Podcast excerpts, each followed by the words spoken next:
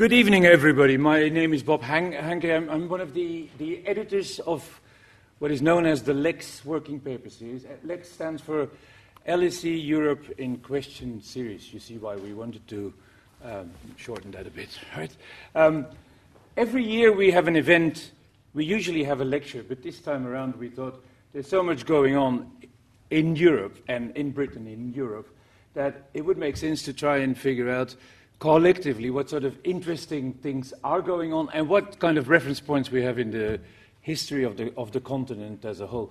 So um, I'm not going to say much about that um, my, myself. I just wanted to in, in, introduce our, our LSE Europe in Question, also known as Lex, Lex Series, and I'm happy to hand over now to Lucia.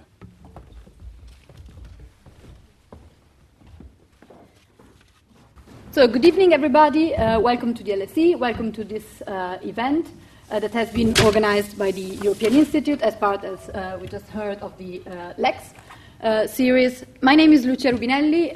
I am a fellow in political theory at the Department of Government here at the LSE. And the title of tonight's event is Whither Europe Historical Perspectives on 2017. I think that um, uh, let me just say a few words, but I, I, think that the title is particularly interesting because somehow it points at, um, it has, it's composed of two elements, let's say. Uh, on the one hand, it clearly points at the future of Europe. It asks, uh, where will Europe go? Uh, so it's forward look- looking. But on the other hand, it also is backward looking in the sense that it introduces an element of history in the reflection. And I think that these two elements somehow resonate with uh, part of the problems that many of us might have experienced uh, when trying to make sense uh, of um, current political events. Um, are we to interpret what's going on um, as completely new, as a break from the past, or actually as part of uh, a longer historical trajectory? Um, on the one hand, I think that um, many of us, when reading the news, um, have been uh, experiencing the sensation, the feeling of saying, this is completely extraordinary. For instance, Brexit.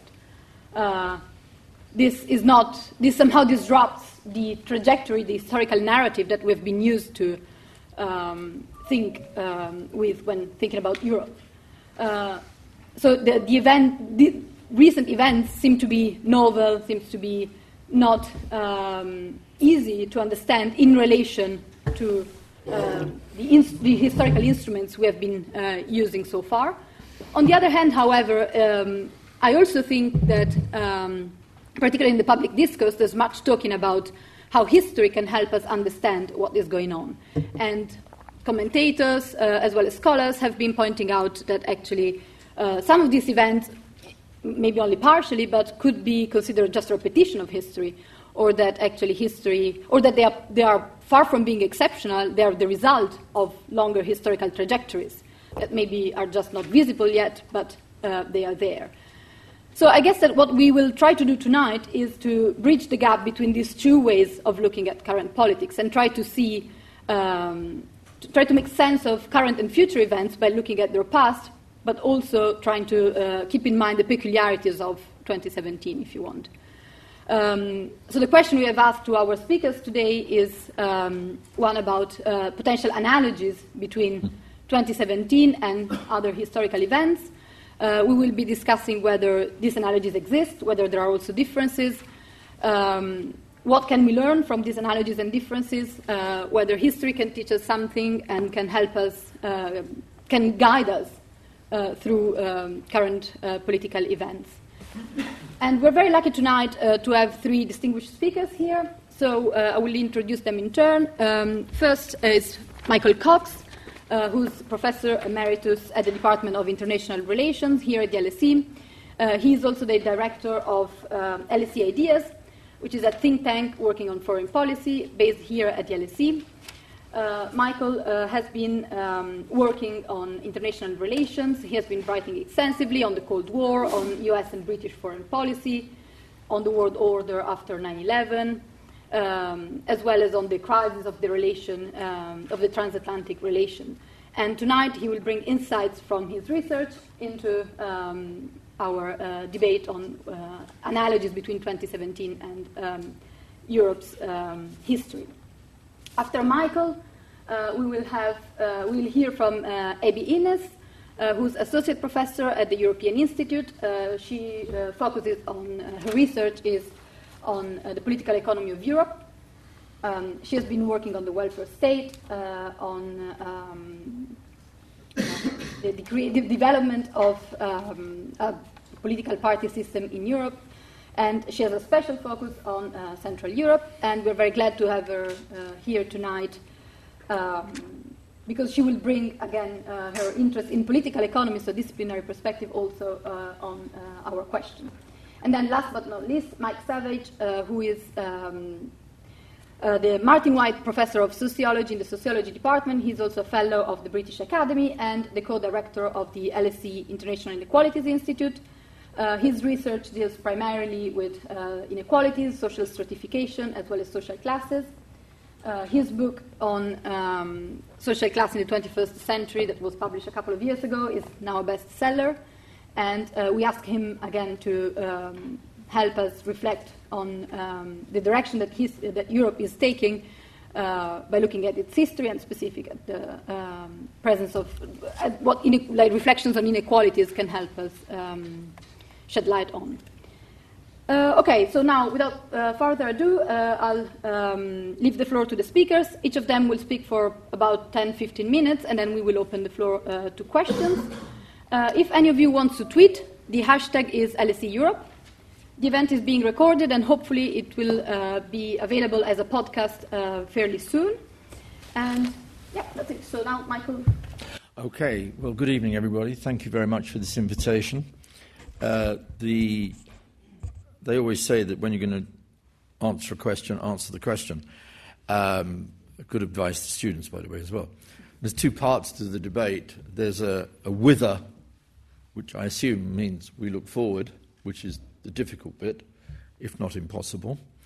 And then there's the history bit, which is presumably looking back. When you pose that at the very beginning of your comments about what do we learn from history, I was reminded of an article written very many years ago by an American grand strategist called Walt Rostow, W. W. Rostow. And he had just reviewed a book by an English British historian called Paul Kennedy. And the title of that book, which came out in 1987, was The Rise and Fall of Great Powers. And in that, Paul Kennedy, this Englishman, um, although in fact he's got an Irish background, in The Rise and Fall of the Great Powers, he actually made, he had the temerity to suggest that the United States might be in decline like all other great powers in history. Now, Walt Rostow, being a good American nationalist, wasn't very happy with this Brit making analogies, and he wrote a rather fierce polemic against Kennedy, saying, Beware historians bearing false historical analogies. so maybe the warning sign over my head is beware historians who say there are simple analogies. And the more I thought about this question tonight about 2017, and does it bear any resemblance to anything in the past? I suppose my short answer is I can't find much. However, we can learn from history. We can say not just what it might be like, but what it might not be like. So, part of my answer in terms of dates is what it's not like. And that leads me to, by the way, in terms of history, not to the pessimistic conclusions. You know, most historians, by definition, tend to be rather pessimistic people because uh, they think history really has horrible lessons to teach us. It always keeps repeating itself. But the lessons I draw from history are rather optimistic ones, not the pessimistic ones. The future may be difficult, but the past, if it's got any lessons to teach us at all, is that I don't think it's going to be like the past, and that may be something worth thinking about in an optimistic sense. We've been in much worse places before.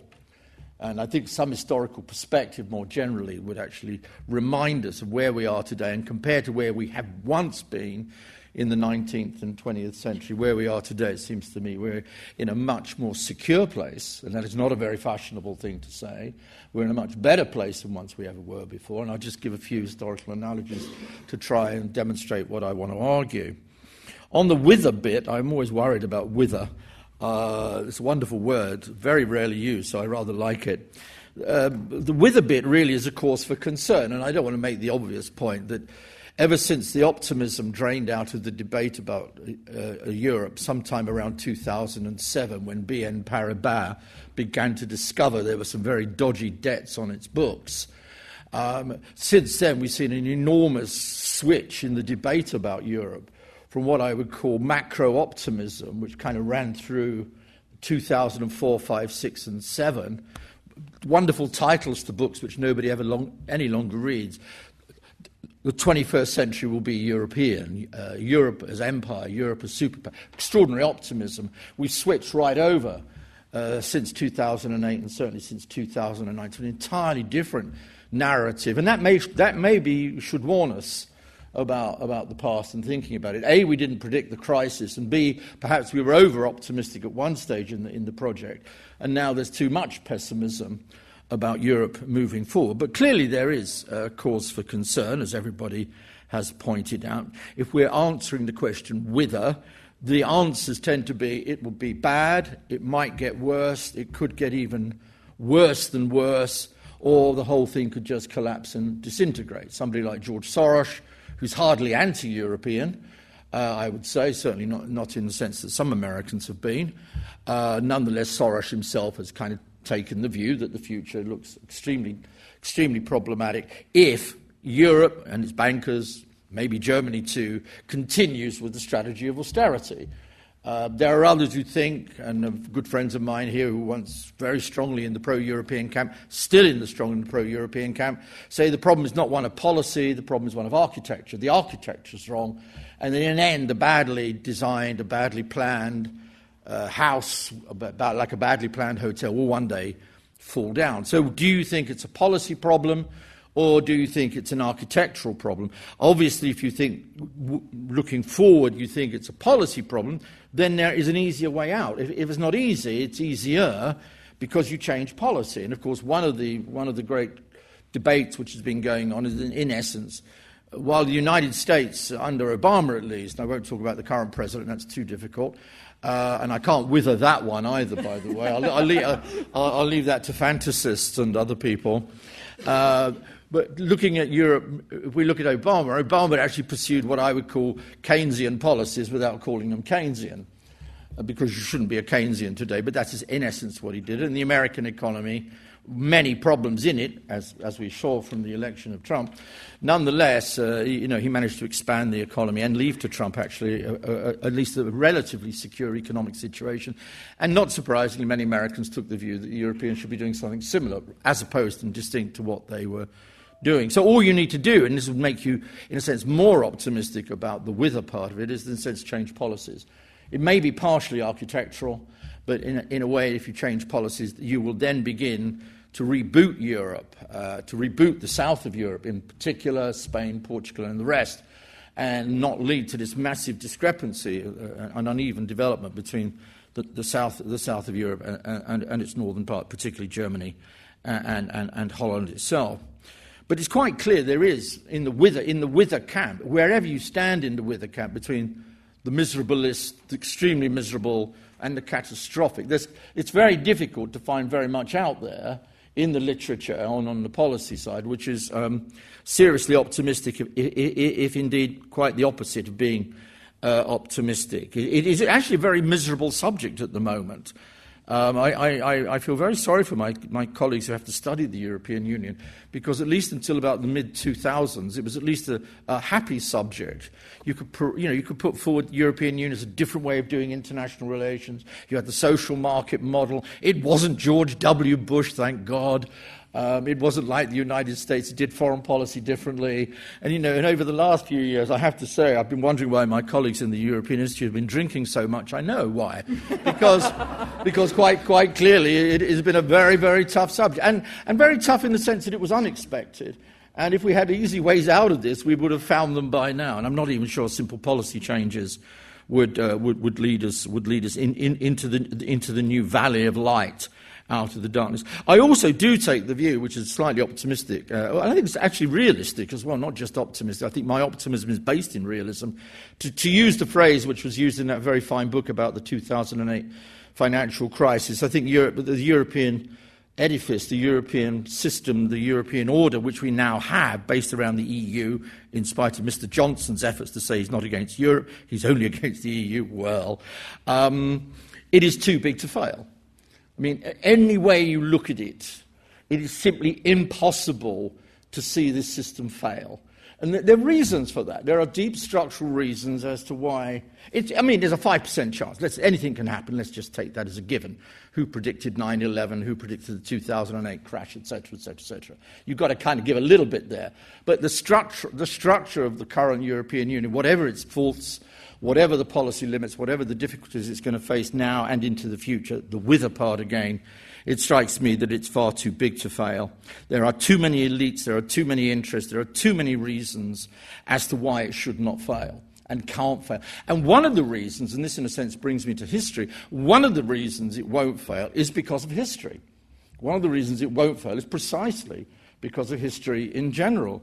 Europe had a pretty rough time between 1914 and 1919, I'm now mentioning some dates, so it proves I'm a real historian. Uh, it had a pretty rough time, let us be perfectly honest, in the 1930s with Hitler in Germany and J.V. Stalin running Russia uh, and a Spanish Civil War. It had an even worse time during World War II, when nearly 65 to 70 million people died, uh, many of those, of course, right across the whole of Europe, including Russia within that.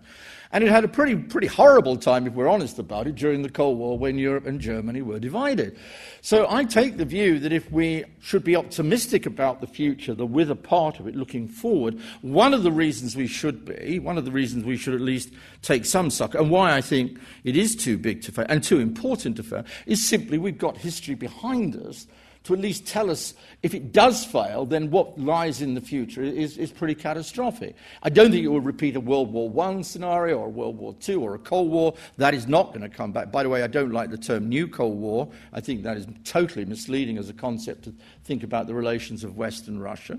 But, and that is why I, I kind of retain some sense why I think it's not just too big to fail, but it's, it's, it, history itself t- tells us why it, A, shouldn't fail, and B, why it's very unlikely to fail, because everybody does think historically. I once read an article about the end of the Cold War in 1989, and one of the things I tried very hard to do, I'm not sure it was very successful, because everybody seemed to disagree with me, but that's another question. Why do I care if they disagree with me? They could be wrong, I could be right. Um, it was simply making the point that as, as all the policymakers went into 1989, they had a history sitting on their shoulder. All the main policymakers had history sitting on their shoulder. You know, they had the old German question sitting on their shoulder.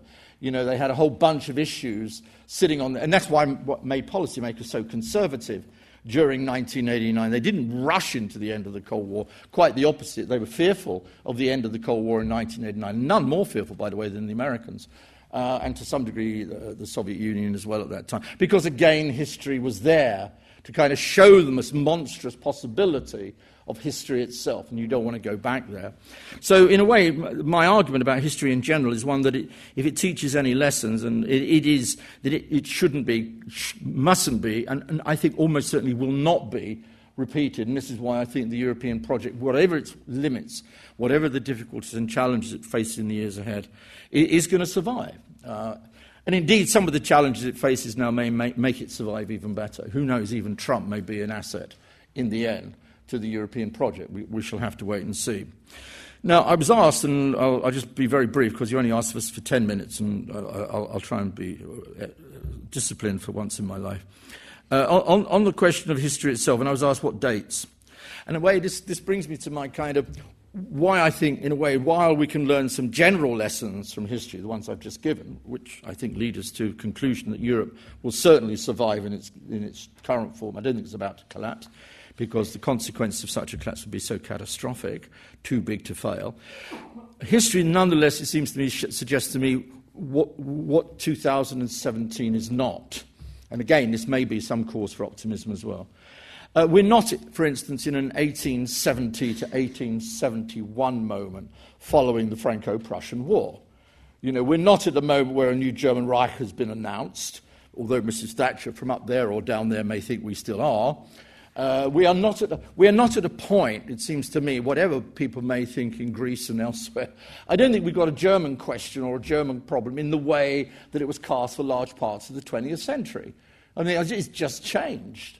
I mean, you know, one would have to be kind of really peculiar, peculiarly anti-German to think that something has not changed from 45 to 89 and from 89 to now. But that was the dominating question for most of Europe, the, the fundamental, almost insoluble problem for large part of the 20th century. We're not there. We're simply not there. And thank goodness that we are not. Um, we're also not at a moment either, and here again I'll go back to the end of another, I'll go back to the end of the First World War. I don't think we're at a 1919 moment. I'm at the moment, by the way, engaged in a rather lengthy introduction to John Maynard Keynes' great book, The Economic Consequences of the Peace. Marvellous book. I think a bit wrong, actually, on some issues. Very tough on the French, by the way. Too tough on France, I've always thought, but that's another question.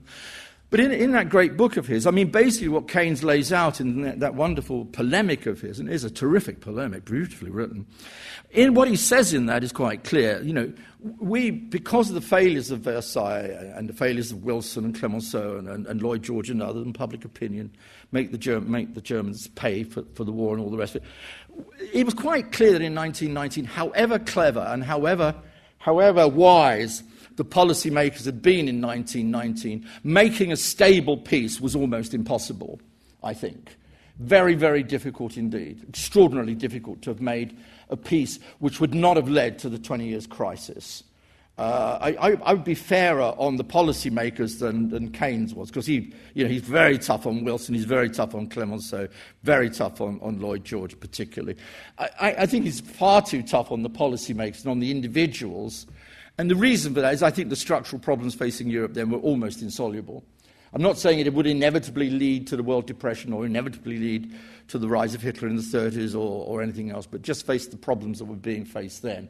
A Russian Revolution, very robust, uh, a, a post war situation in Austria and Europe, which was disastrous, the collapse of the Austro Hungarian Empire, the breakdown of the world trading system which had occurred, uh, the debt problem between the United States and Europe, uh, and the reparations problem, which so destabilized Germany, a whole series of new states coming into being after the collapse of the Austro Hungarian Empire, many of them deeply authoritarian and very, very unhappy with one another and with their own minorities. You know, that's, that was the kind of Europe that was faced just after World War I. We're nowhere near that today. Now, that may be for other reasons, which are not very nice reasons, because so many of those problems got solved very crudely uh, in the 30s and in the 40s. But we're nowhere near that. And again, and this would be my very last point in terms of using an historical point of reference for the past to draw some optimism about the future. Uh, it doesn't seem to me we're in a 1947 moment either. You know, I mean, if you kind of take us back to 47, where were we? I mean, you know, the Red Army had liberated East Central Europe and, and, and of course, now occupied what becomes known as East Germany. Um, and they weren't going to leave and they weren't going to leave, and that, in a sense, brings us the Cold War. Uh, you had massive economic chaos in Western Europe, including, including what becomes West Germany. You have the Great Winter of 1947, on and on and on and on, and you can go. You are at the beginning of another kind of war, which becomes the Cold War. And I don't think we're there either. We're nowhere near there. So I suppose the point I want to make, and I'll end now, is to say that if we draw any lessons from history in general and from the particular historical moments I've sketched in very, very briefly, and that's what you wanted me to do, of 1871 or 1919 or a 1947 moment, those were moments when you could foresee going forward future crises, future conflicts, and future wars within Europe. And that's the crucial point.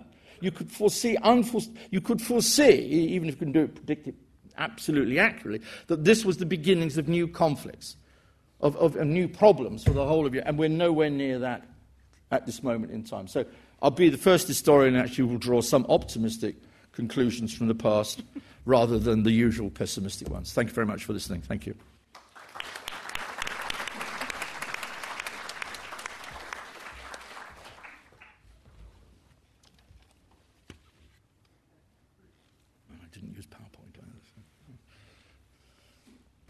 I'm one of the miserablists that Michael has warned you about. I'm just looking for the keyboard. There we go. Okay. Um, I actually want to argue that advanced capitalist states are experiencing varieties of state failure, and that that failure is the most severe in the most liberal states. Uh, it's characterized by very sharp rises in social polarization and the simultaneous collapse of the left in electoral terms. And I want to talk about the UK as a critical case. I'm normally a Central Europeanist. I'm happy to talk about Central Europe in the, um, uh, in the questions, but it strikes me that Brexit is too good a case not to talk about. Um, okay, I've actually chosen. Uh, we, were, we were asked to draw a lesson. Let's see if this is there. Yes, it is. Um, we were asked to draw a lesson by our sort of historical analogies, and um, the lesson that uh, I want to draw from my analogy is this uh, the first law of holes. Um, I've chosen 1979, and not just because it's an interesting parallel, but because it's the neoliberalism launched in 1979 that is now reaching escape velocity from the democratic atmosphere. There were common idioms in the Conservative electoral campaign of 1979 and the Leave campaign of 2016. Both evoked the threat of a bureaucratic superstate and something approaching a conspiracy of that state against the public, and both promised to rescue a greater Britain from the political forces that were holding it back. The argument I want to make here is that both campaigns were based on a misdiagnosis of the crisis at hand, and if the diagnosis is wrong, then the selected cure is unlikely to help. In fact, it may make the underlying condition considerably worse. I think we are now in a crisis of ungovernability, and this is common to advanced capitalist states, but is far more profound than that in the 1970s and it has its roots less in the European Union than in the failures, in the British case, of the homegrown neo- neoliberal reforms of the British state. These reforms have aggravated, not resolved, the social divisions that emerged with deindustrialization. Over the last 30 years, liberal market economies in general, and the UK in particular, have transformed the character of their states through privatization, outsourcing, internal managerialism and agentification, through the development of quasi markets in welfare and the rejection of industrial policies. At the same time, permissive tax and regulatory regimes have encouraged and allowed large corporations to opt out of their former social obligations in the name of greater competitiveness. It is worth noting that, insofar as the European Union has become a champion, a transnational champion of these reforms, it did so at the UK's constant urging. These reforms have been driven by the dominant new rights diagnosis of the economic crises of the 1970s, and they're based on a radical public choice or supply side approach to economics aligned with the Chicago School. According to this diagnosis, it was the bureaucratic Leviathan state that was primarily responsible for the end of the post war golden age of growth because of its inhibition of the market. According to the New Right, and after a while, New Labour too, it wasn't radical technological change or de- deindustrialization. It wasn't the Nixon shock or the end of Bretton Woods, nor rising exchange rate instability. It wasn't stagflation, and nor was it the oil crises that had confronted the country with a need to re- reevaluate its production regime. It was the state. And so it's been the state, above all else, that has been transformed. Unfortunately, the supply side critique of the state is profoundly flawed. Supply siders see the state as a monopoly firm that seeks to exploit its monopoly position for private gain, and it succeeds because voters are no better than radically dispersed and inattentive shareholders. But if you adopt this metaphor, then it becomes axiomatic that the state is doomed to operate with all the negative tendencies of a monopoly, such as exploitative price making, parasitic rent seeking, and general budgetary greed and institutional complacency. It's in this light that the European Union is no, bo- no more nor no better than a cartel of self seeking enterprises. Clearly, if you conceive of the state in this way, then the only rational solution is to break it. It's to break the state's monopoly power and subject it to market forces wherever you can. But what if the metaphor is just wrong? What if it was always a normative assertion rather than an argument based on the historical evolution of actual states? What if a failed, uh, failed firm enforces a limited reallocation of labour and capital, and a failing state collapses the effective mechanisms for democratic representation, the stability of capitalism, social integration, and public order as such? It turns out that a second flaw in supply side reasoning is a killer, even if you like the diagnosis. And the problem is this the vast majority of the tasks and goods provided by modern states, whether that's policy making or uh, service provision.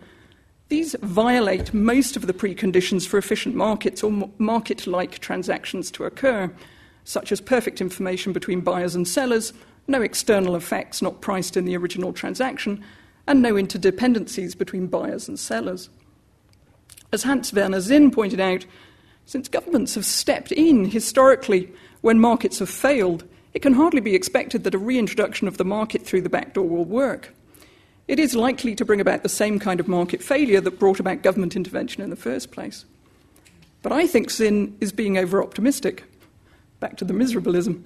Because it turns out that you don't just reintroduce market failures, you induce state failures into the bargain where they didn't previously exist. As the economic theories of contract and property rights make clear, the higher the complexity of a good or a product, the higher the risk of so called asymmetrical contracts, in which the seller has more information than the buyer, and hence has built in opportunities to exploit that buyer. This is a fundamental problem when the state becomes that customer. Transaction cost theory, which considers the friction costs of contractual negotiation and compliance, shows that trying to manage such contracts leads to massively increased costs and these costs can never be rendered efficient because of the intrinsically unbalanced nature of the original contract, because of the complexity of the good. After 30 years of reform, the, the, evidence suggests that introducing business into the UK state and competition between states produces the worst rather than the best of both public and private regimes. In the case of welfare reforms and the birth of quasi markets in welfare, the UK norm has become one of profit seeking firms or trusts engaged at the taxpayer's expense, but in thoroughly non competitive conditions. The resulting failure to produce either higher quality services or lower costs has forced the state into Kafkaesque games of regulatory catch up because of its ongoing statutory responsibility for outcomes. But in the name of this continuing supply side experiment, our schools, health service, prisons, transport services and social care institutions have become textbook cases for what economists call moral hazard, in which private providers have few incentives to avoid risky or perfunctory behaviour because of the de facto insurance of continued public payment. And of course, the hazards of low motivation existed in theory in the vertically integrated states of before. But in the public state, there was greater informational and, and logistical coherence, lower transaction costs, no profit motive to satisfy, and something resembling a vocational culture of public service, albeit, of course, not everywhere and not always. A relatively hidden dimension of today's crisis of the state is the increasing role for private businesses throughout the entire state administration. This permeation by business and the adoption of managerialist techniques designed for corporate production regimes has caused extensive administrative and informational fragmentation. After a sabbatical in the Cabinet Office in 2005, Matthew Flinders reported that UK central government has actually lost the capacity to operate meta governance over state authority. It has lost the ability to see what it is doing as an overarching authority. And of course, that authority is increasingly held in private hands. But this process of disintegrating state capacity has only intensified after 2010 and 2015 under the renewed supply side zeal of the coalition and the Conservatives. It seems likely, in fact, that the process of Brexit is going to be the thing that fully exposes the crisis we should have been talking about, which is the crisis of our state and its implications for economic development. Ruth Dixon and Christopher Hood find that reported administra- administrative costs in the UK have actually risen by 40% in constant prices over the last 30 years, despite a third of the civil service being cut, whilst total public spending has doubled. And running costs were driven up most in the outsourced areas. Deep failures of service, complaints, and judicial challenges have soared. And this is in no respect the better government for less money promised for over 30 years. But these reforms have also increasingly undermined the accountability and autonomy of government, because the more the state is structurally dependent on private provision, the harder it becomes to reverse unpopular or even openly failing policies. The democratic principle of fiscal consent is that people are willing to pay their taxes because the liabilities are fair and the revenues are never confiscated. But that principle is becoming dangerously stretched. The wealthiest firms have escaped their side of the fiscal contract through an international race to the bottom on tax rates, standards, and enforcement. But in the meantime, the burden of continuing taxation is pushed onto less mobile factors such as labour, consumption, and small and medium sized businesses. And all this might have been worth it had we gained the promised renaissance of investment, innovation, and higher quality employment that was supposed to occur spontaneously when the state was taken out of the way.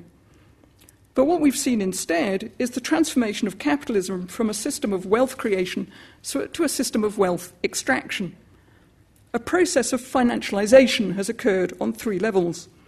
Financial markets and institutions increasingly displace other economic se- uh, sectors as the source of profitable activity. Non financial corporations are becoming financialized through a regime of maximizing shareholder value, wherein profits are increasingly extracted for higher executive pay, often through share buybacks, and dispersed through higher share dividends, rather than reinvested. Hence, the possibility of higher increasing sort of firm value, but stagnating, if not declining, prosperity in a deeper sense.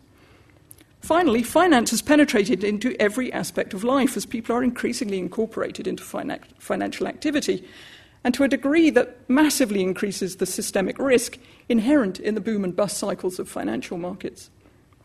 I really don't believe it was intended this way. It looks like cock up rather than conspiracy. But the longer it goes on, the less the political elite can or will escape blame. Over the last 30 years, the mainstream liberal centrist elite can be seen to have instrumentalized the powers of the state for party political or even private gain while simultaneously withdrawing the state's protections from the public. And it's done this through an era of sharpening inequality and now stagnating productivity. It was under these conditions that the British population was given a referendum on Brexit, and in which our exit from the European Union was declared to be the silver bullet to ease our frustration and our collective pain. And the EU had, not least under UK leadership, become a champion of many uh, of these reforms.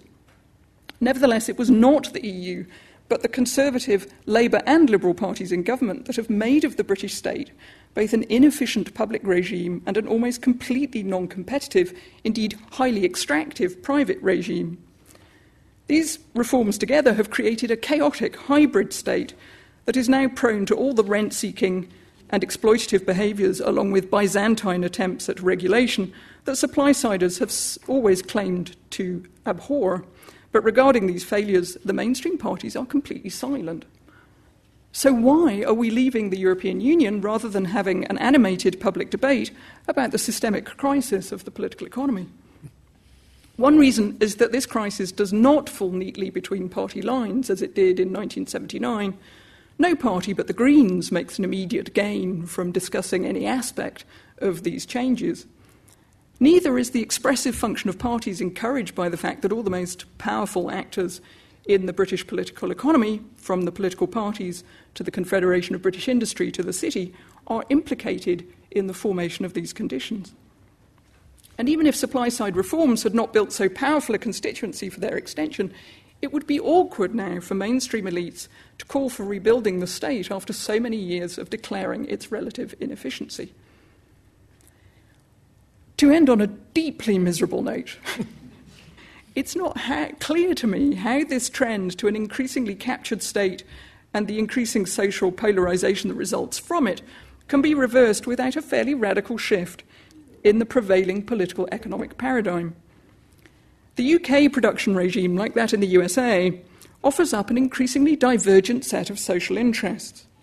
There were distinct patterns in the Brexit vote, but also in the Trump vote, mm. of divergent voting preferences between the centres of the new knowledge economy, rooted in ICT and services and financial uh, activity, the, the new sort of financial sector, and those of the rural, industrial, and mid range technology economies. I think those trends support a pretty worrying thesis, which is that there are deepening structural divisions in advanced capitalist economies between the higher educated voters who feel able to self insure in the conditions of a minimal state or even a failing state, but who prefer the very dynamic labour markets that attend those forms of production, versus the rest, those with really very little hope or very little stake in these production regimes. That level of social polarization, particularly in majoritarian electoral systems, is completely inimical to compromise, consensus, or democracy. These divisions are far more severe than they were in the 1970s, but the supply side strategy of the Brexiteers seems to be to intensify the already failed experiments of the last 30 years. And indeed, that's an issue in terms of supply side politics in all the advanced capitalist states. That is the ongoing remedy for uh, the continuation of stagnating growth. So, when it comes to history repeating itself, it seems to me both tragic but also potentially farcical that it is the most dogmatic supply siders of all who are now in the driving seat. Hmm. I fear that they get the diagnosis of our current condition completely and exactly wrong. Hmm. and I worry that given a mandate in June, their idea of a cure may be unusually toxic to the British body politic. That's all, folks. I agree with all of it.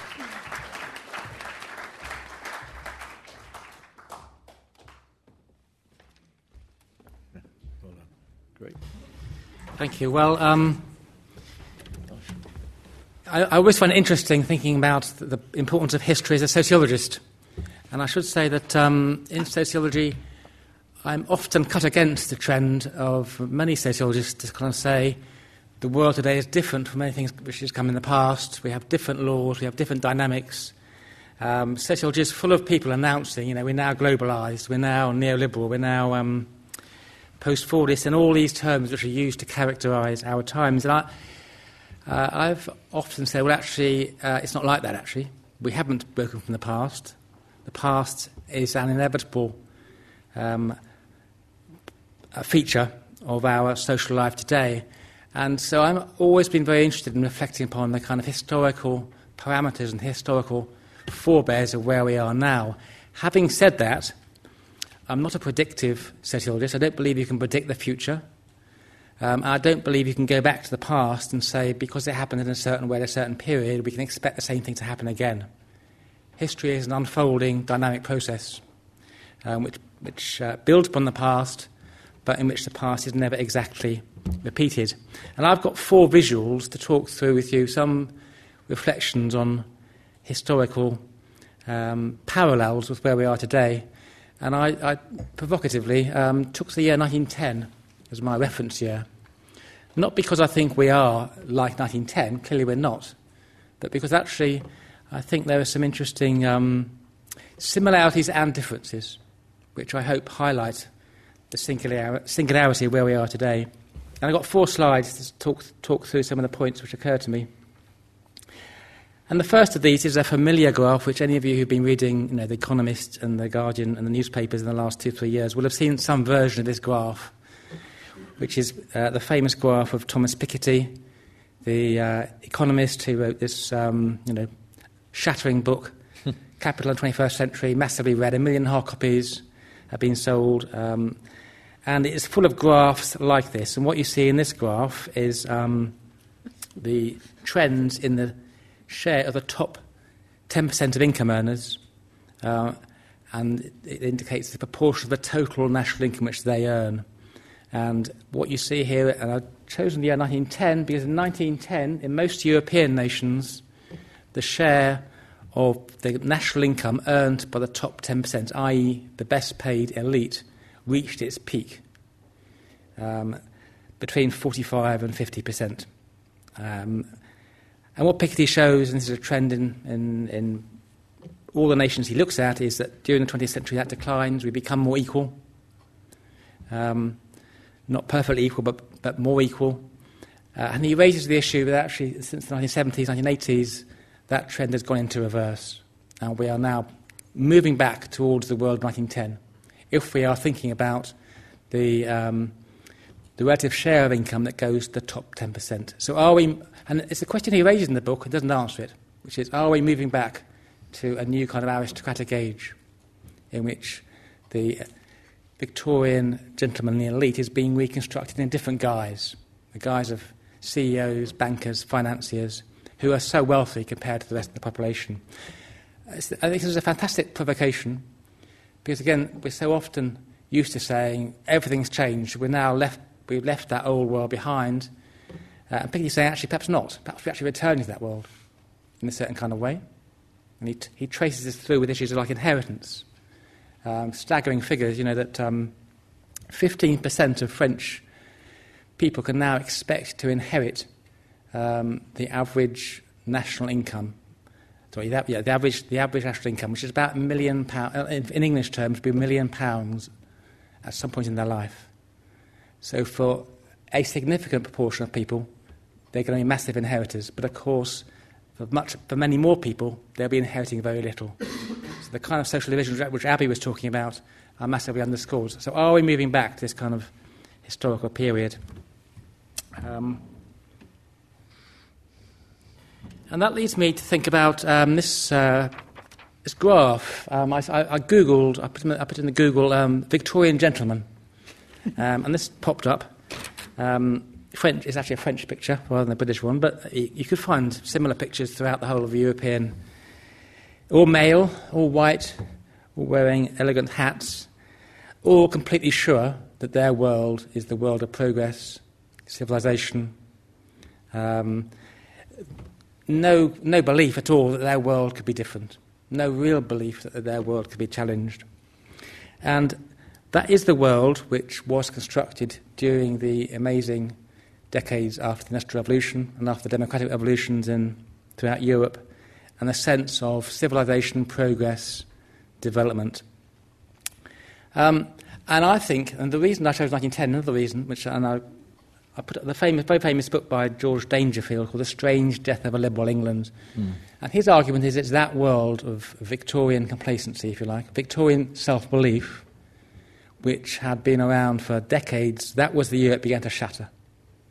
And of course, he's writing four years before the beginning of the First World War, but he argues it happens before. Why does it happen, according to Dangerfield? Uh, he picks out four reasons um, suffragettes, so women beginning to challenge the authority, not beginning to, but having more effect in some ways in uh, challenging the authority of these gentlemen.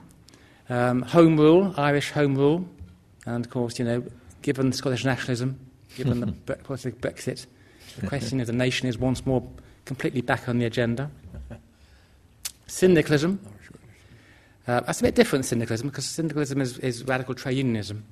And the period before the First World War was a period of the massive growth of trade unions and that's not happening in, in, uh, in the UK or indeed most nations uh, for some of the reasons Abby was talking about. But nonetheless, you could argue that some of the kind of populist politics which we saw in Brexit, we're seeing um, to some extent in France, perhaps not as much, not as much as feared, perhaps, and lies behind Donald Trump's election, is a kind of popular backlash against you know, experts. The syndicalists before the First World War, rejected the leadership of the trade unionists. They rejected the leadership of the labour movement and said, we, want, we, believe, we believe in direct action, actually. We believe in, we know better than the experts how to do things. That may ring a familiar bell from the Brexit referendum. Uh, and the fourth thing he picks out is the, the Parliamentary Act 1911, which meant the uh, House of Lords losing their constitutional suprem- not supremacy, but their semi equity compared to the House of Commons. It's a constitutional crisis, which I think you can also have mirrors in terms of the Brexit debate and those sort of issues. So it's very un- uncanny, I think, hmm. that there are these parallels. Some differences, but also some parallels. Of course, what this also leads on to is the worry. You know, four years after 1910 comes 1914, um, major, major world war. Um, the famous saying about uh, um, from Edward Grey, the Home, the, the Foreign Secretary, that the lamps are going out all over Europe. They won't be lit again in our lifetime. And it's interesting talking to people, really since the election of Donald Trump, I think, that there's, people are now saying, well, perhaps we will see a major war. And obviously people think about Korean situation rather than anything in Europe. And it, it is, I think, an unsettling um, thing to think about. Third issue, um, and I already want to make a reference to this famous book by Stephen Kern, cultural historian, um, called The Culture of Time and Space. It came out many years ago. And he makes the point that the period between 1880 and 1914 was characterized by, an, by a huge self awareness and set of anxieties about speed up, about the way in which the world was shrinking because of things like the invention of electricity, the telegraph. So, this is a map of the telegraph system developed by the Eastern Telegraph Company, uh, motor car, aeroplanes, a period of massive technological innovation in the, in the last decades before the First World War, which led, led contemporaries to think, wow, we, ha- we just can't place ourselves anymore. Everything's changing. we are in a similar situation, I think.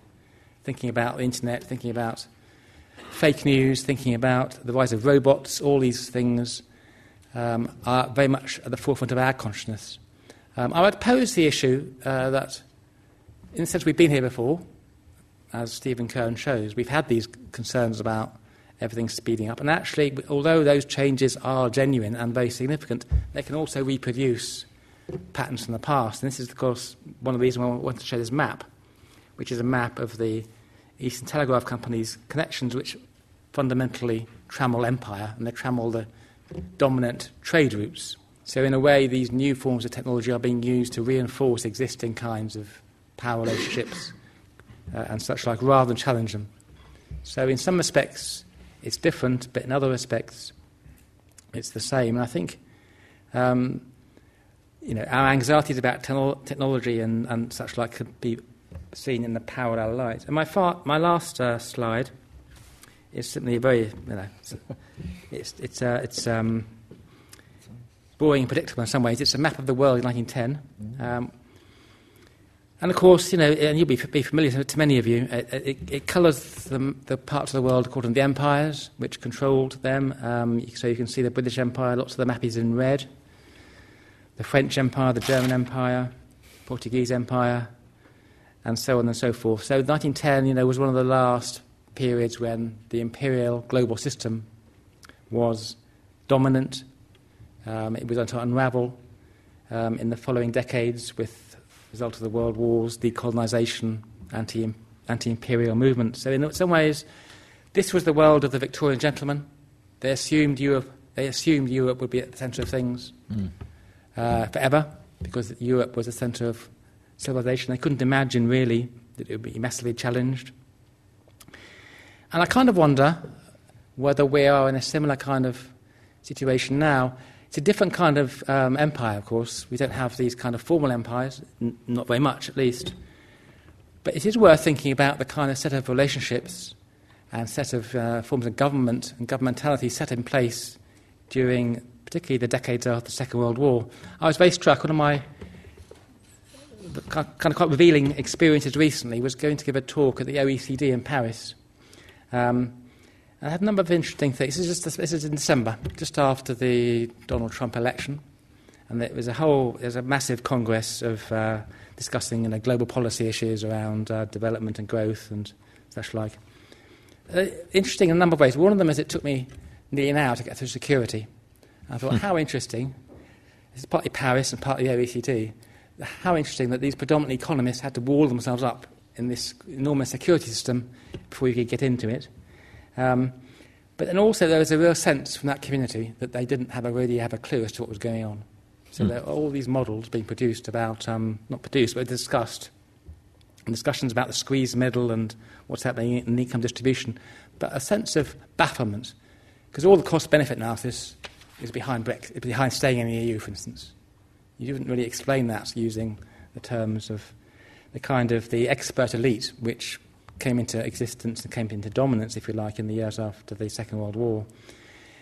And so it's kind of wondering, really, whether we're seeing a new kind of, whether we're seeing our familiar kinds of relationships which have been put in place to kind of manage the globe, manage trade and, and uh, economic relationships, whether they are also looking friable and whether they're going to uh, crack. So, in a way, I am also a bit of a pessimist, I think. Um, I, do, I, do, I do feel that our world is, um, is on a very delicate point, I think, and uh, in that respect, many of the points Abby said, and, and many of Michael's comments, very relevant, I think. Um, and I think, in a way, one way to think about this, going back to my discussion of Thomas Piketty, is the kind of the weight of the past is catching up with it. At one point, at one level, everything is speeding up. You know, money gets whizzed around the world at the, at the, press of a button, but the weight of accumulated capital in, in Piketty's terms is, is also in play, and that is going to create, is creating increasing tension. The power of debt. Think about global debt in many, many nations. Think about the power of capital, accumulated capital. So um, I absolutely completely agree. I think our, our political parties, our political institutions haven't caught up with where we're at. And I think we need new imaginative thinking and new imaginative ways of understanding dynamics of uh, inequality and economic change if we to try and really grasp this, because currently it is kind of uh, fairly un- unthinking and, and unreflective populism, using very simple, very kind of uh, uninformed notions of a kind of return to nationalism, which has carried popular opinion. I don't think it should be that. I don't think popular opinion should be led by those currents, but they, uh, currently they are. So I think we have a lot to do to try and think about how we can try and develop a more progressive way to take forward um, people's polit- political views and values. Thank you.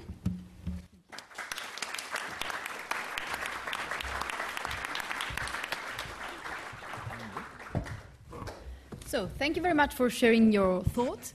Uh, I think we can now open the floor to questions. Uh, there is a roving microphone, and um, I ask you to keep the questions relatively brief, uh, to introduce yourself, and maybe to uh, clearly say who you're directing the question to. Gentleman in the front. Thank you. Uh, thank you very much. Well, my, Robin Hanna, alumnus of the International Relations Department, this particular university. Uh, what, uh, what I think um, uh, I'm reading public with the collapse of the Soviet Union, the first time in the history of Europe, territorial boundaries changed in a non-violent manner. Now, that's the first time in the history of Europe that's happened. All the other great changes came since, uh, let's say, the, the, the, Treaty of Utrecht that ended the Wars of Spanish Succession, the Congress of Vienna, the Napoleonic Wars, then you have the Treaty of Versailles that ended the First World War, and Potsdam, the Second World War. So is that, um, uh, Michael Cox, I'm thinking particularly of you as an expert in relations, is that not a very hopeful sign in terms of the future of Europe in relation the first time in history of Europe, with the collapse of the Soviet Union, the territories, boundaries changed non-violently? Could you comment on that? Do you want me to? Okay. Uh, well, the, the, answer to your question briefly is you're right. Um, although I wouldn't overstate how peaceful the end of the Cold War or, or, the collapse of the Soviet Union actually turned out to be. We're still seeing the working out of the collapse of the USSR in Ukraine. Uh, we saw it previously in Georgia. Uh, and we're seeing it increased uh, tensions between Russia under Putin and the West. So, you know, short term, you're absolutely right. And also, by the way, one of the consequences of the collapse of Eastern Europe and ultimately the Soviet Union was the knock on effects in former Yugoslavia which are clearly connected. So, although I agree with you in broad terms, you're quite right. Gorbachev, and that's the one thing we should be thanking him for greatly, know, led a peaceful revolution and didn't try to use force to reverse history or to stop it happening. I agree with you entirely on that particular issue, and that, and as I, I made in my own comments from an international relations point of view, not from the point of view of my other colleagues, with whom I basically agreed, by the way, on their levels of analysis. I agree with you. The only thing I would say, by the way, on the end of this Soviet Union, I was thinking about that when listening to, to my two colleagues. I think in a way, the end of the USSR and the collapse of what was actually existing socialism or Stalinism, whatever you want to prefer to call it, you know, clearly opened up possibilities, uh, freedom, democracy, uh, and many, many other things. And I think the peoples of Poland would not, would not ask you to say it was a bad thing, the end of the Cold War. Uh, quite, quite the reverse. On the other hand, it does seem to me it does have, it does have implications because the alternative to the market, which you were talking about, that went. And uh, although the economic revolution that you talk about began in the 70s, largely, by the way, as a result of economists who've been at the LSE, not so much as those at Chicago. They were second rate, by the way, compared to Hayek. You know, I mean, he, he led that revolution and carried that revolution through here and elsewhere. But I, I think the next part of that neoliberal economic revolution, which was theorized by the Austrian school and Hayek in particular, had a massive influence, by the way, on Thatcher. Um, it carried on in 1989 and 19, and everybody thought the alternative had failed, and markets were the solution. That moment of what you, you didn't use the phrase, a phrase I quite like, I think it's from Krugman or, or maybe Soros, of market fundamentalism. I think, you know, in a way, it may have been peaceful, but it had large scale ideological and, uh, consequences because you only thought markets could work. And moreover, you thought that markets couldn't fail. And it was that which both led to the kind of socio-economic consequences which you're talking about, with which I totally agreed. And also, i have always made the case, not against economists, but in, in order to educate my dear economic friends, uh, that 2008 itself, I think, is rooted in what actually happened between 1999 and 1991. Because why in 2008 happened, there's many technical reasons and no doubt other reasons, but it happened because people thought it couldn't happen. you, you, you, you assume that it couldn't happen because markets could not fail. So while I agree with the gentleman at the front in broad terms, although I'd want to qualify the peaceful character of it over the longer term, I think there's consequences of what happened then which are still living with us today and, and feed into your analysis and that of Mike's. Yeah. I would I would also say so far. I mean, it, taking in the caveats about Yugoslavia as well. Sure, um, big, big ones, sure. But the one way of thinking about Central European political economics in the last 25 years is that if you think of the West European experience of this very difficult process of deindustrialization, difficult transitions, mm. polarizing politics, uh, stagnating growth, um, and the decline of the left, imagine that in a massively intensified and speeded up version in Central Europe. So, what you've seen in Hungary and Poland, the most reformist, most liberal countries in Central Europe, is the complete collapse of the left in the last five or six years. And their replacement by populist nationalist parties, Viktor Orban in Hungary uh, and the um, Justice and Law, Law and Justice in, uh, in Poland. And these are really quite radically nationalistic mm. parties. But the reason they're there, I think, is, is very similar. The East and West are really not to be considered differently in this sense. The structural processes going on underneath are incredibly sig- similar, they're just magnified. So the Polish and Hungarian ex communists, in order to demonstrate their liberal virtue, became the most Blairite exactly. social democrats in Central Europe. Mm. They moved completely to the neoliberal right economically, but remained socially liberal in political terms. And the promise was that the region was going to grow so incredibly fast under liberalism that you would still be able to maintain a social contract and a welfare state and so on and so forth. But they haven't been able to do that. They have very high unemployment, which has been chronic, incredibly high pension liabilities, and as in Western Europe, all the social risk is shifted onto the young. Mm. And if you look at the electoral divisions, they're between the metropolitan educated cities who vote for the Liberals and absolutely everybody else who used to vote Social Democrat or Christian Democrat, peasantist, who now vote for the, for the populist mm-hmm. parties. Mm-hmm. And so you've lost one of the pillars of a pluralistic liberal system. You basically have an anti system versus a system vote mm. in democratic terms. And that is increasingly true across Central Europe. Yeah. And all the policies of outsourcing and privatizing the state make privatization in the early 90s look like a really clean process. Mm. The Czech Republic is ranked 117th out of 148 states for corruption uh, globally, and Slovakia is ranked 138th. So the Czech Republic is ranked equal to Ukraine for the misuse of public funds. And that has a very big impact on its politics. Mm. Yes, please. Um, thank you for the interesting discussion. Um, I wanted to ask about the role of historical amnesia.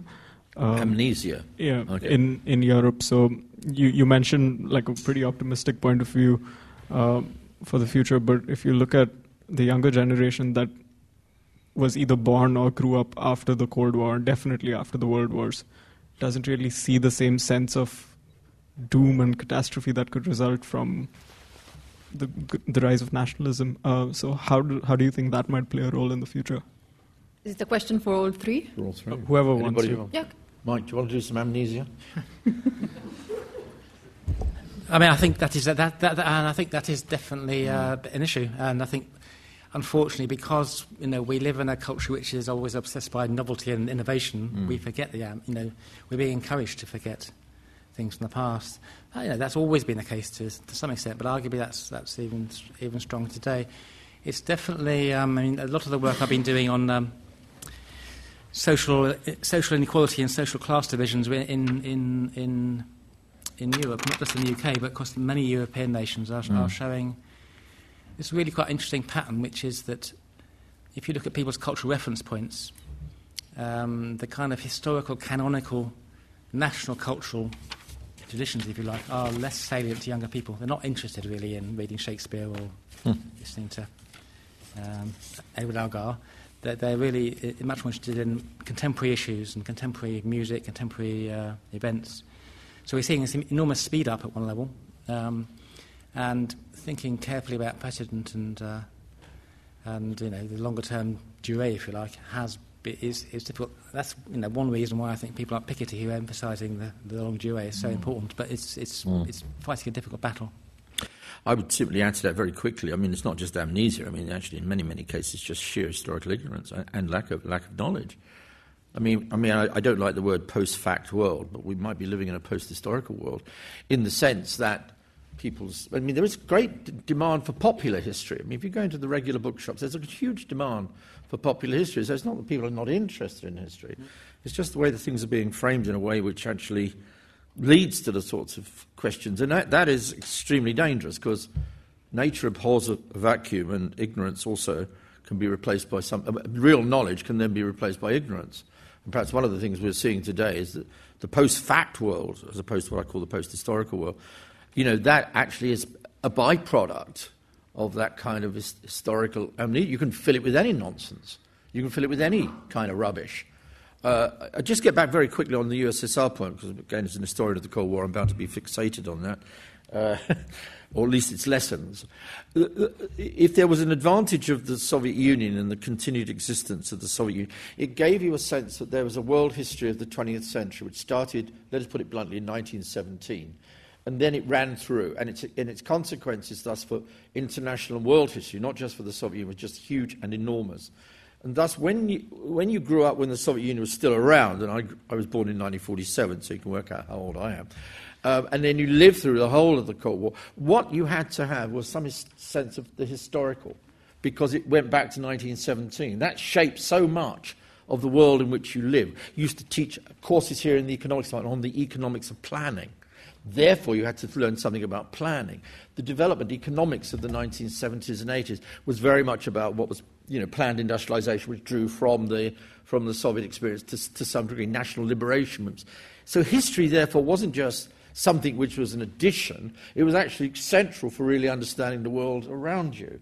And therefore, one of the consequences, uh, in, not, not, not planned, of course, uh, of, of the end of the Soviet Union, I think, has been to actually reshape what we mean by history, how we think of history, and the, and the importance and centrality of history, leading to the problems, I think, which you've, you've hinted at.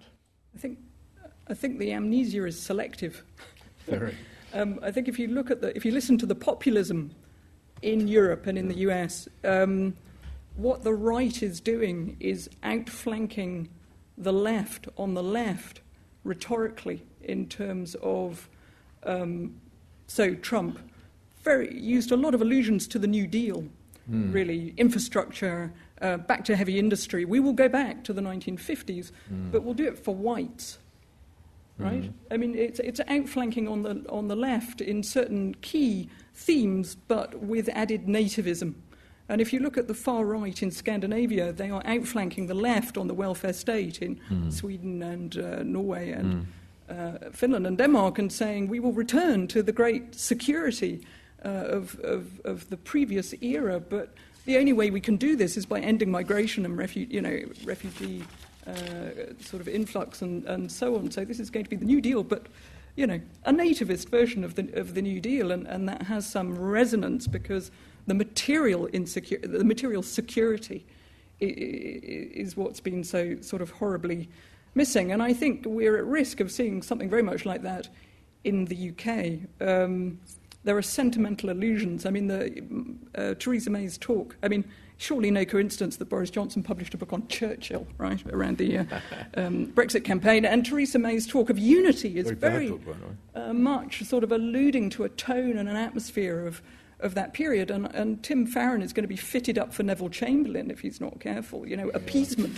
Remain is appeasement. Yeah, yeah. This is so thoroughly removed from where we are in political economic terms. It beggars belief, but that, that is, mm. these are the themes of today. There's also a certain sense of romanticism. I mean, quite a lot of the new right has a kind of highly romanticized view mm. of what the past Yes. was and how that past has been distorted by immigration, all sorts of other things.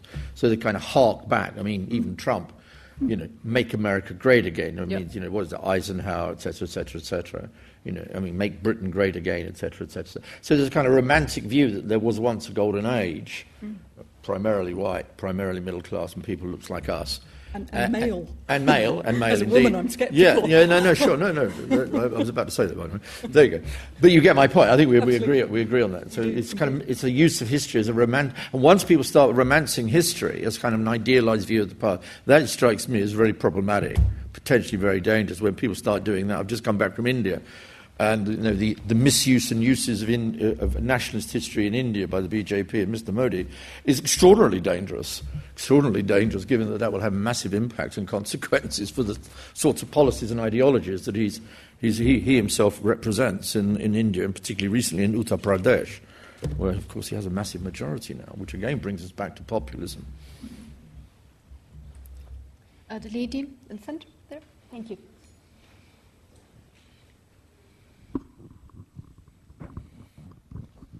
Oh, thank you very much. I'm an international relations student. And um, uh, Professor uh, Cox, just a question about the uh, European Union in particular. Uh, how do you see the fact that, um, How do I- despite the creation of the um, uh, um, uh, foreign po- high um, uh, representative for the foreign politics in the European Union, how do you see the total lack of soft power on the global stage. I mean, how do you see the European Union as a weak power in, uh, in terms of global uh, inability to, to project on a global stage its, uh, its policy? Yeah. Also, as a mediator, for example, with the uh, now, uh, uh, how do you see the uh, North Korean crisis? Oh gosh. Okay. Uh, well, first of all, the European Union has absolutely nothing to do with North Korea. Let's be perfectly honest. Um, you know, the Europe, European Union doesn't do the hard power the United States does. Whether whether you think the United States does it very well, it, it's the United States which will deal with those kind of larger issues, particularly in Asia, and especially on North Korea and the hard security questions. That's not what the European Union ever was. It had all sorts of different kinds of power, and there are better people in the audience uh, more qualified to talk about soft power, about normative power, about economic power, uh, the kind of power that uh, Robert Kagan didn't like very much when Robert Kagan wrote about Europe back in 2002. Um, I don't think the European Union has lost quite so much soft power as you're implying, by the way. I think. I really don't think, I, don't, I still don't see that. I mean, I travel to China a fair bit, I travel to Asia quite a bit, and I think there is still a sense that, you know, the European Union still represents something still important, in spite of all the problems it confronts today. I mean, they're more worried, by the way, about the United Kingdom, not the European Union, believe me. Uh, you feel almost embarrassed. I kind of want to say I come from Ireland or something when I travel abroad now. When, in fact, my parents do, my grandparents do anyway. Um, so, I, so I can kind of claim it with, with some degree of credibility. Um, so I, am rather more optimistic uh, about that. But the truth, but you're right. I mean, the truth is that soft power of Europe, in, insofar as one defines that term very loosely, you know, depended upon the model working and working and producing jobs and not producing 40% unemployment in Spain. You know, it, it, that's what it depended on. In the end, that soft power of, of, of the European Union, I would argue, and I'd like to hear what other people say, did depend on a sense that, that, that the economy was working, that it wasn't producing all the problems that, that have been talked about by my other two colleagues here, and it seemed to have a future. And the real problem for Europe, it seems to me, and I've written about this in another IR context, is that the long term international position of Europe in, in the world, which is still dominated, let's be honest, by some pretty large powers. Um, one being the United States, which isn't going to decline anytime soon, in my opinion, but we can talk about that. The second one being Russia, which is not exactly a superpower, but it's, it's, it's a power which has been seriously underestimated, and Putin has reminded us of how much power Russia still possesses. Uh, we've had a wake up call there. And then, thirdly and finally, China. Well, in all of those, those three powers, however very different they all are, they all constitute a problem, it seems to me, although they may be beneficial and supportive, the Americans in particular. China, of course, has done all sorts of good things, and, and, Russia is doing all sorts of problematic things. Nonetheless, if you kind of take an IR perspective on this, if you kind of look at long term, not making a prediction here, Mike, but just looking at a trend, then the relative benign environment the European Union had between, say, 92, 3, 4 onwards, until about the middle of the noughties. That relatively benign environment, it seems to me, is moving the other way. I mean, Russia is obviously not a benign partner for the European Union at the moment. Uh, China could become, you know, an alternative model of development, particularly in places like Africa, which we've already seen. And, and, and so I, th- I, think one of my big worries is not just to concentrate the debate about what goes on inside Europe, all of which is crucial, but also what that larger international environment is. And again, that kind of reinforces, although I, am I'm optimistic in a sense of looking back, I don't think we're going to repeat any of the awful things that happened between 1918 and uh, 1914 and 1989. Nonetheless, I, I would be lo- a long-term declinist about, about, about Europe, which I think is again going to uh, Uh, un- weaken, if not undermine, some of its soft power attraction. Because what, what attracts, let's be perfectly honest, it, putting it bluntly, is success. I, I'm sorry to say that. You know, it is success. It is success that attracts. And you know, if there's a perception that Europe's future is weak, or is in a sense being outpaced by others, or outmaneuvered by others, or outperformed by others, as it appears to be to some at least, then I think that poses a real, a real long-term problem to its soft power appeal. Question there. Yes.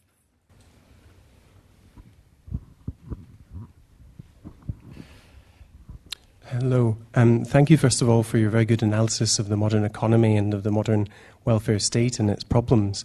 Um, but your economic analysis is, is focused to the point which would almost confirm the allegation that political economists are not interested in, in culture. And I'm also surprised by how little we've actually heard of, of Europe in particular, rather than the modern capitalist state.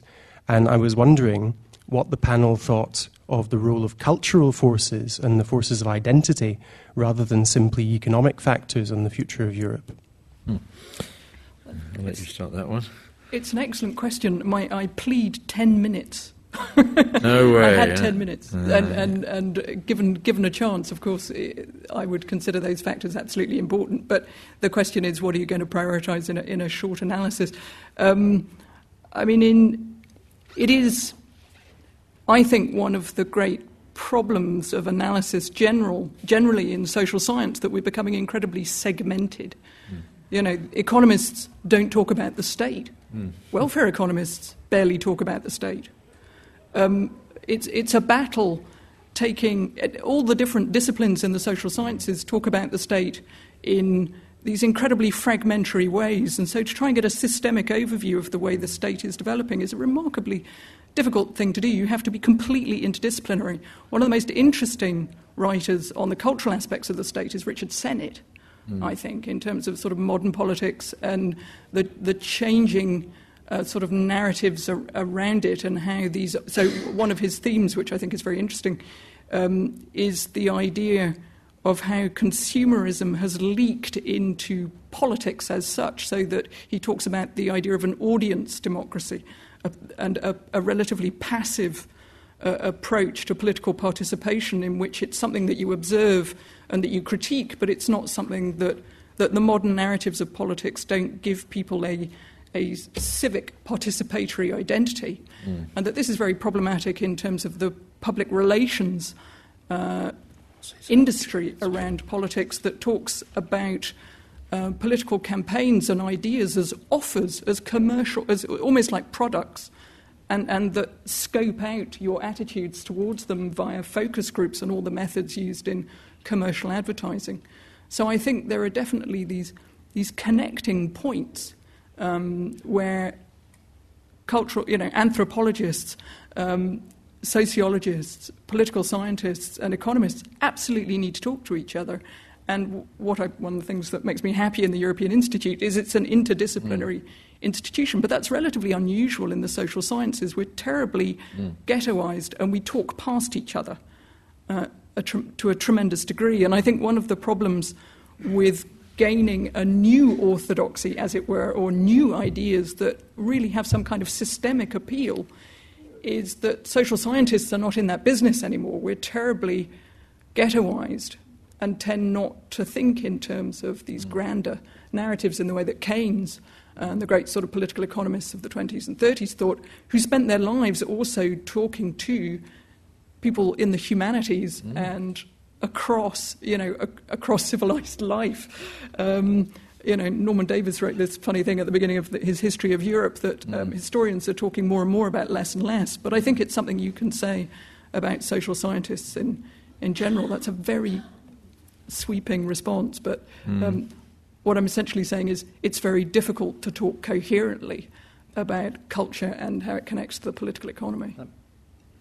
I think, I think that's right, but if I can say a few words about culture, because I think, I think it is crucial. I think, but I think one of, the, one of the things about culture is culture is divisive often. Um, there's a kind of fuzzy, warm notion of culture. It's sort of something which we share in common, like you know, Christmas trees and such like. But actually, culture is very divisive, and in, in terms of connecting to the, to, the, to the political economy, I actually think, I mean, the point Abby made that this division between kind of expert workers in the labour markets working in IT and banking, often graduates, versus workers in uh, ex-industrial jobs, manu- manual, routine manual jobs, um, routine service jobs, being a big divide. That is also a cultural divide. It's not just an economic, economic divide.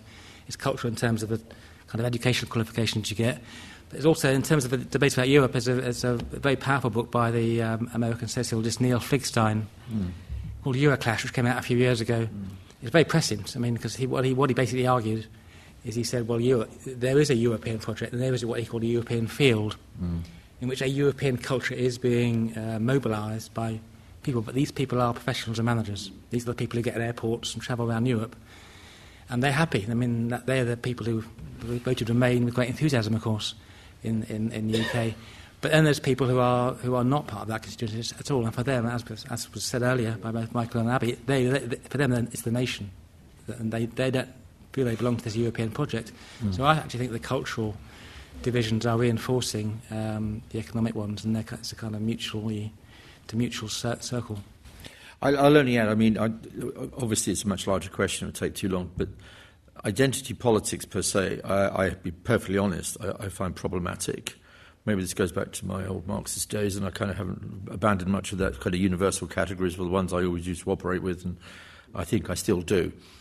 Um, and although I understand why identity cultural politics became so influential and still remains so in, in many areas of discourse, both in academia and, and in the real world of politics, uh, I, f- I find much of identity politics increasingly worrying and difficult to deal with.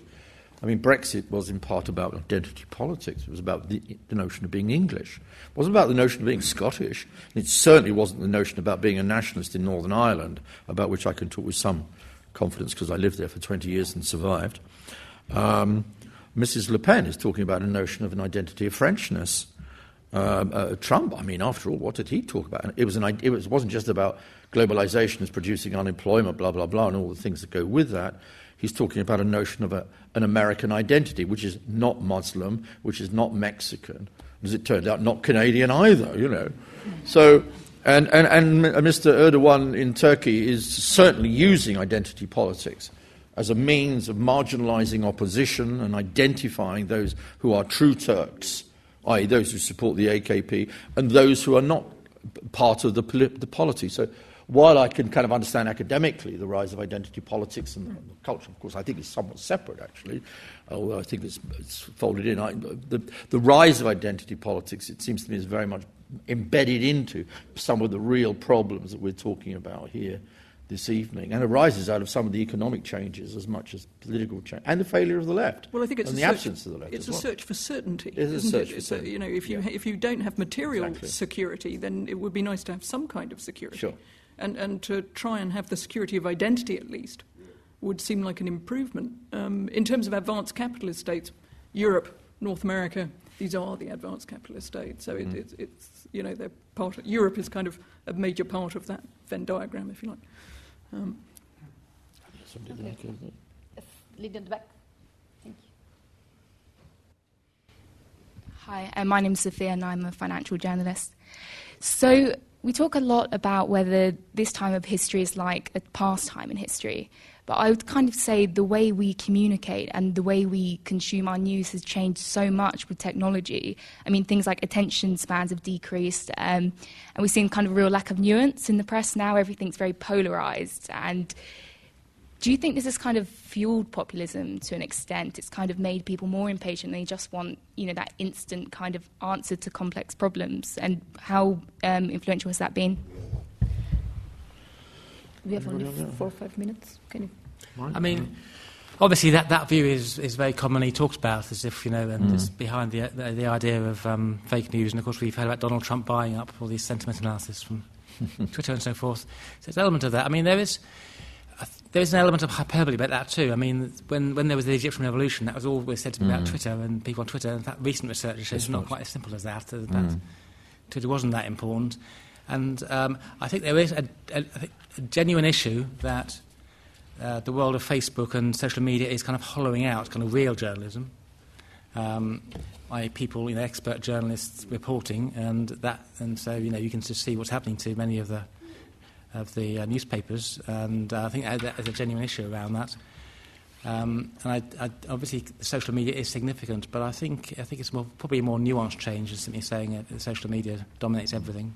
I, I would simply add one thing in this country, is just talking about the UK. I mean, I, everything you say may well be true, uh, but it seems to me, in terms of communication, information, and its dissemination, uh, we, we should look actually at a more fundamental question of the structure of power of press and who owns it and how much it is concentrated in a very, very few hands. And while I don't think it would be right to suggest only that the four biggest selling newspapers in this country were in favour of Brexit, uh, and I won't name who they are because if you don't know who, what they are, well, please leave the room. But you know, the very concentration of press power in the hands of four major newspapers, and this goes back to the way the press was created in this country and re-established, by the way, by Mrs. Thatcher. You know, Mr. Murdoch's name should be mentioned in this regard, and he, by the way, also I think had an enormous impact on, on, on what actually happened in the United States. So, you know, it, it may well be we could talk a lot about social media, and I think we should, but I think we, maybe we can go out into the public domain and say, well, hold on. You know, look, look at the structure of press in this country. Who owns it, and what positions did they take, and why during that campaign? And I, I think that did make a huge difference because the dissemination of information came through those four major newspapers, and they were the biggest selling newspapers. That may be a problem too. We've got to deal with why they are so popular, uh, but that's another question. Okay, we have two minutes. Uh, one last question. Um, sir, you've been waiting for quite some time. that's good. I can't get everybody in.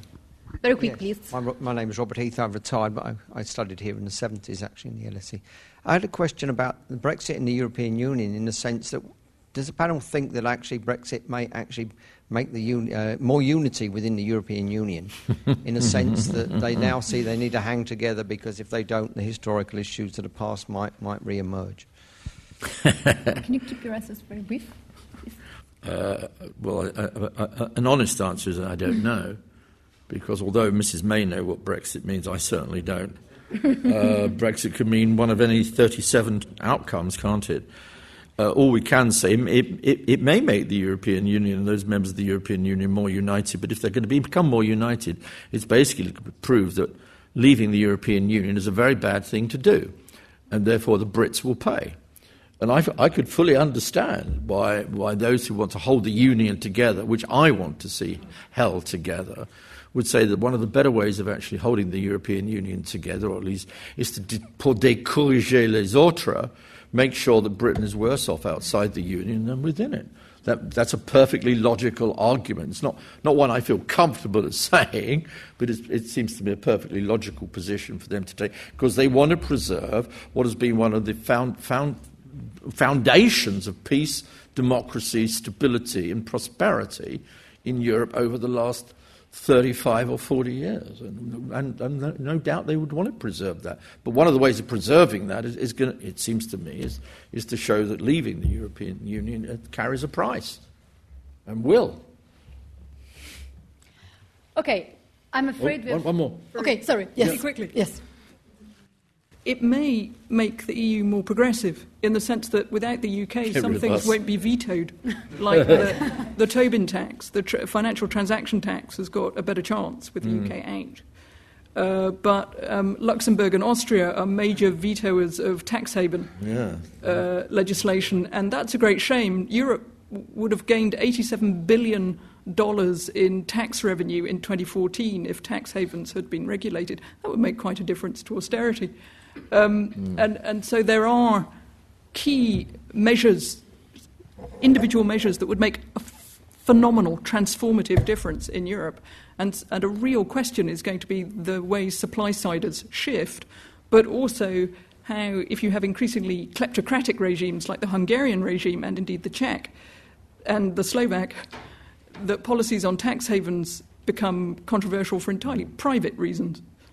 Um, and, and this is an issue. But the future of supply side economics, I think, has a pretty fundamental uh, uh, effect on where Europe goes, and Britain, at least, is potentially out of that argument. Mm. Okay, now we've really run out of time.